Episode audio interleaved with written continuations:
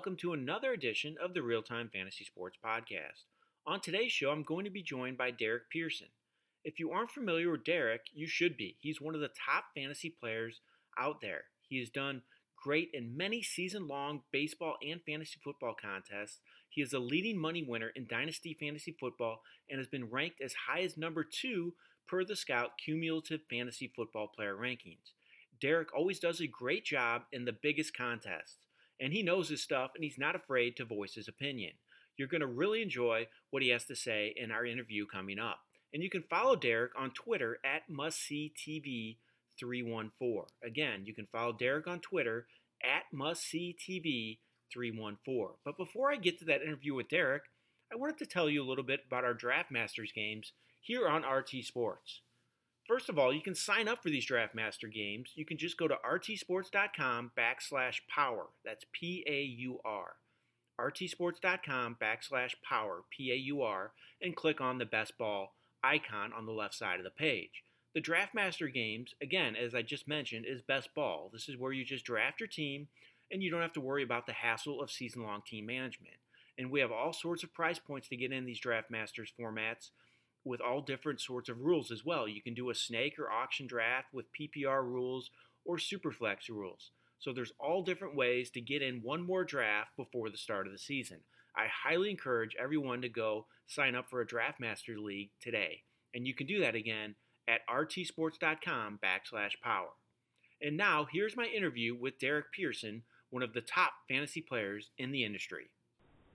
And I'm joined by Derek Pearson now. As I mentioned in my intro, he's one of the top fantasy players out there these days. He's in all the top contests and has fared very well throughout the years. And Derek, I'm going to try to get some insight from you into what it takes to be a top player and as well as some uh, insights into the coming season. So thanks a lot for joining me, Derek. Appreciate it. Hey, Jeff. Yeah, thanks for having me on. I uh, really appreciate the opportunity to chat. So I just want to jump into this, Derek. Like I said, you're one of the top players, so I kind of wanted to get that perspective uh, in this interview. Uh, so, what kind of preparation do you do for the season? What what kind of time do you put into getting ready for a fantasy season? Yeah, sure. Well, uh, you know, um, I've I've done a lot of uh, season long stuff and did a did a big foray into uh, DFS last year. So, um, really, the the preparation between the two um, having done both at a, at a high level is not much different, uh, regardless of which route folks take. It's, it's really, uh, a lot of time. Um, you know, I mean, to do anything well, um, you really have to like what you do, number one, and then have the time to be able to commit to it. So, you know, during football season and, and preparing beforehand, you know, I'll, I'll spend as much as, as I do working, uh, my day job, 40, 50 hours a week um, a week doing uh, fantasy football and prep and research and roster uh, planning and all that stuff. So um, it's a big time factor, and then that there, there's a lot that goes into it um, from that aspect.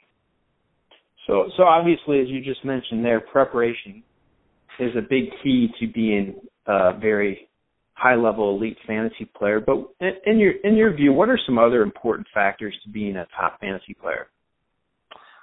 Um, well, I mean, yeah, preparation. I mean, you really have to. I, I, I think that one thing that um, has really helped me over over the years is, and it might sound kind of contrary to popular belief, but um, you know, I like to I like to keep things simple. Um, there's a lot of uh, there's a lot of great sites out there, and there's there's all kinds of metrics that that folks put out there on you know basically any aspect of of the football game itself, which which do help in some some ways at times. But that's one thing that I really don't immerse myself in much. I, I it's it's nice to look at here and there just for some some pleasure reading or just kind of uh, taking a break. But um, what I really like to do is I like to dive down into doing drafts, uh, whether it's a draft masters, whether it's um, just just a draft with some of the other uh, folks I know, or just talking talking about players and, and teams with uh, some of the other um, friends that I have that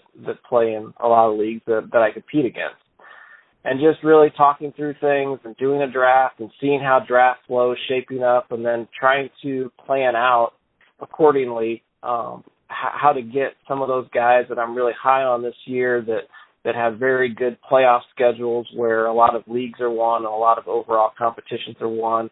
And then just trying to fit those guys in on a team and, and let them do the work for me uh, when it counts. You kind of hit on this already in your last answer there, but I wanted to ask you about mistakes that you see a fantasy player make. Is there anything that you see that maybe the novice, uh, what some mistakes that they might make either draft day or throughout the season? Yeah, sure. So I think the biggest mistake that that people make um, really is something that I just touched on. I there's so much data out there, and uh, I, I think that people just get lost in in all of these different things that get put out by um, by by the community, and and really, I mean, and by no fault of their own. I mean, they're just trying to learn and they're trying to um, you know construct teams, but you've got all kinds of different opinions that feed into that consensus view then for for a player. And i think it really muddies the water for folks. And then they get into drafts and they say oh you know i got to do zero rb or i got to i got to take two wide receivers and then i got to take a tight end and then i got to take a quarterback. And i think they get programmed um uh, in a way. So when they get into a draft they kind of tense up and and really being in a draft is you need to to just be relaxed and and read the draft. Just like um, you know, you're going in to read a book or something, you, you kind of see how the flow is going, kind of see how um, players are shaking out and, and trying to take advantage of value where you can and don't, you know, the, the things that you read about, um, the tools like zero RB, they're tools, but they're not a, a hot and heavy approach that you have to implement when you go in to do something. And I think that if you can do that and you can be dynamic in your draft, I think that's a way you can avoid – um, the mistake of kind of over data, um, over dataing yourself, I guess. Um, and then really time. Um, you know, like I mentioned, we talked before we got on. Uh, you know, I've got a newborn in the house this year. I've got uh, a couple girls that just started kindergarten, so you know I, I can't do 200 plus teams this year like I've done in the past. I, I have to dial it back a little bit, but you know that's kind of realizing that uh, you know each individual is different. A lot of people have the time to be able to do that many teams or um, and DFS at the same time. But if you want to do it and you want to do it well, you need to really kind of define some leagues you want to play and do those leagues well and be able to focus and put put all you can for a season into that. So I wanted to talk a little bit, Derek, about the waiver wire. It's such an important part of, you know, a big time contest that you've done so well in, and I think sometimes it's overlooked when it comes to strategy wise, at least talking about it. Uh, it's such a vital part in winning a winning a season long game. Uh, how do you approach the waiver wire? What what is your strategy with that? Um, again, it's uh, the waiver wire. Like you said, I agree 100. percent It it is it is probably it is a very it is a, it's a very very critical thing each year. I mean, the draft is one thing, but there are opportunities to make up for deficiencies in your draft um, through the wire. And I mean, let's face it, you can get in a draft and it's just hard and nothing falls, and you really just kind of have to make do and try to piece together the best team you can in the draft, but then use that wire throughout the year to supplement it. And how I like to do it is if if there are a couple guys early that really emerge as as difference makers or guys that were kind of iffy to going into the season that that clearly have taken taken a hold of a starting job that they should keep and they've got a favorable schedule whatever your reason don't be afraid to spend on them and and buy that person. And then make you know save a little bit of money so that you can pick during the rest of the year. But if there's guys that, that you feel are difference makers for your team and the way your team is built, you know, I, I have no problem, and I've done it before in the past, spending those early weeks on them. And there's other situations where that's not necessary.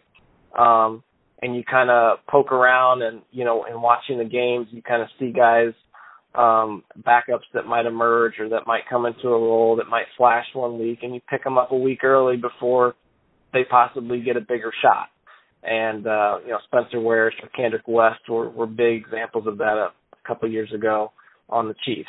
Um, so do that, and then and then most importantly is you need to save money a little bit for the end of the year, uh, just in case you get an injury. And you know a lot of people the waiver wire is less hit during the end of the year, especially if some folks are out of it and they just you know forget about their teams and there's less competition. So it's always nice to hold a little bit back for the end of the year to to help supplement things if you need it. So let's talk a little bit about the coming season, Derek. Any trends? I know you've done some drafts already. I've done some drafts. We've all seen how things are flowing uh, currently. Any interesting trends that you're seeing right now compared to the last few years? I know last year, as you mentioned as well, the zero running back theory was the hot hot button issue. But anything you're seeing right now in current drafts? Um, I I see this year. I mean, I see people doubling up on running backs in the first two rounds. Um, that kind of was a lesser uh, lesser done thing the last couple of years. I see people doing zero RB. I see them going three wideouts, four wideouts. I see, you know, the top quarterbacks going early, but that's been a pretty consistent thing. So the names change, but there's always three or four that go in the early rounds, and um, and I and I see the same kind of trend with tight ends. I mean, different names, but the top guys usually go about where they're going this year. So, I mean, really, I, I haven't seen anything too crazy that's a consistent trend, but I really do see a lot of people uh, mixing up strategies and and um, you know capturing value. I, I do see a lot of there. The one thing that always makes me kind of raise an eyebrow when I'm doing a draft is when I see people go contrary to ADP and they just take guys that they want. And that's really a hallmark of a a lot of successful players uh do that. They do not, you know, they don't look at ADP and say, "Oh, you know, this guy's uh 5 picks late for where he usually goes. I'm going to take him." That's not the way their decision making work is. They like, "Look, if I want Christian McCaffrey in the middle of the second round, I'm going to take him." And um I have seen that a few times and and I I usually look into those teams and and that who who owns that team a little bit more to uh to see who they are and kind of how they've done in the past. But um uh when you see that I think that's something to really take notice of and and um and mark down to to look at a little bit closer. You just talked about some trends in your last response there, and I wanted to get your uh, views on the quarterback spot because a lot of people have different view, viewpoints on this. Are you going to go early for a stud? Or are you waiting on it? There's it's very deep this year. What what are your feelings on the quarterback spot? What, what approach are you taking? Well, um, you know, be be very frank. I, I like Cam Newton. I like Jameis Winston um, a lot um, because of their playoff schedules. I, I, I like Russell Wilson and Matt Ryan too. Kind of same reason.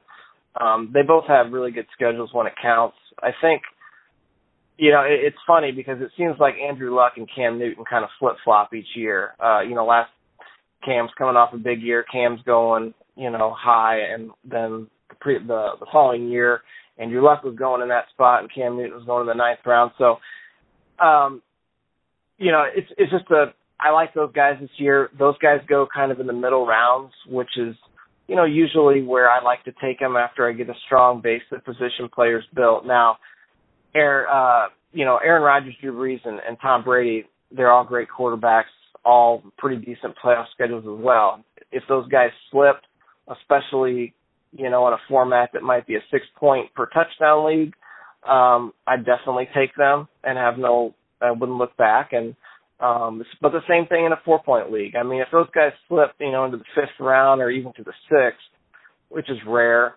um, you know, I'll pull the trigger and, and not think twice about it because I think they are the best at their position. They've got great playoff schedules and, and they can give you an edge. So there's some situations out there right now, current uh, battles at running back, receiver that aren't quite clear yet for fantasy owners. Some uncertainty like Patriots running back, Packers are running back. We just aren't quite sure how that's going to play out just yet. And the Jets receiver spot's just a mess, quite frankly. Mm-hmm. Uh, in those spots, do you just go for it with players in those situations, or do you just avoid them altogether? Um, so yeah, I mean it's it's it's a great point, and I think this is actually something that uh, that needs to be touched on more out there, and you know I'm glad we can talk about it a little bit now because in my mind, it's, it, those situations are messy. Yes, so that's that's a, that's a fact. Um, you know, I I I wish I was the, the the best guesser and the best predictor out there, but I'm not. I mean, you know, one option is okay, you take you take Gillislee for the Patriots, for example, you take Gillislee, Burkhead, and um, you know, James White and Dion Lewis, and then you just try to figure it out as the season goes along. The problem is, I mean, I don't even think Bill Belichick knows what he's going to do sometimes until you know the night before or the the day of the game with his game plan. So how are fantasy players supposed to be able to pick the right guy? I mean, it might on paper look like an awesome matchup for the power back of the Patriots, but James White comes out and, and scores three touchdowns through the air and, and gets uh, and breaks one off on the ground. I mean, those are situations that I think number one, drafting all of those guys to try to corner the market of for a team like that is hard in the draft. And number two, you're you're essentially sticking yourself with really really tough roster decisions each week. And you know, you know you're going to be right some weeks and you're going to be wrong most other weeks. So I like to avoid situations like that, especially when it comes to running back. I like to try to get backs that really don't have a lot of competition for carries or the guys behind them are fairly easy to possibly get on the waiver wire. Some of them might not even be drafted or drafted in the, you know, last two or three rounds and might be dropped. Um, I think that that is easier to try to predict. Um, you know, in terms of the receivers, you know, Buffalo, the Jets, um, you know, even San Francisco. I mean, somebody's got to catch the ball there. You know, I have no problem taking a shot on Garcon or taking a shot at Robbie Anderson or or Jones on Buffalo. I mean, you know, you never know. Um, you can always drop them, but for most most situations, I like to shy away from that uh, rather than try to get everybody that possibly could be in play and then try to figure it out with a start sit decision because it's just uh, it's it's a hard game to win that way. So fantasy owners are, are a lot of them are intrigued by rookies, and I wanted to get your thoughts on a couple of rookie running backs. Both Leonard Fournette and Christian McCaffrey, they're going very high right now. Fournette, from what I've seen recently, he's been a consistent second round pick. McCaffrey's been third round most drafts I've seen. As you mentioned uh, earlier, you, you saw him go in the second round actually in the draft as well. So, your thoughts on those guys? Are they getting picked in the right spots? Um, personally, I, I don't think so. I mean, I, I think they're being taken too high. I mean, it's this is one of those themes that, again, you know, it's it's it's the same type of draft draft slot. It's just a different name, and it happens every year. People, you know, a lot of people love the rookies because they're the new shiny toys, and they offer you know upside that just hasn't been seen yet, and people like to take shots on that. Um, you know, Fournette Fournette had a great college career. Um, he really did. Uh, I just I would be I would be hard pressed. I, I won't own him in the second round. Uh, there's just no way. Uh, it's Jack. I mean, you got Blake Bortles back there still. Um, I don't know how many games Jacksonville's really going to be playing ahead. Um, they're a 500 team, maybe a little worse. Typically, teams like that with those type of win-loss expectations aren't really good for lead back. They're going to be playing from behind a lot. They do have Chris Chris Ivory and uh, Yeldon still. I mean, they they have guys that that are going to rotate in aside from Fournette. So, and he is a rookie. So, you know, that's too high in my opinion. Um, I I really like Dalvin Cook. He's he was going in the fourth and the fifth round. I think that's okay depending on how you start. I think he might actually have a clear path to uh, the majority of the carries there.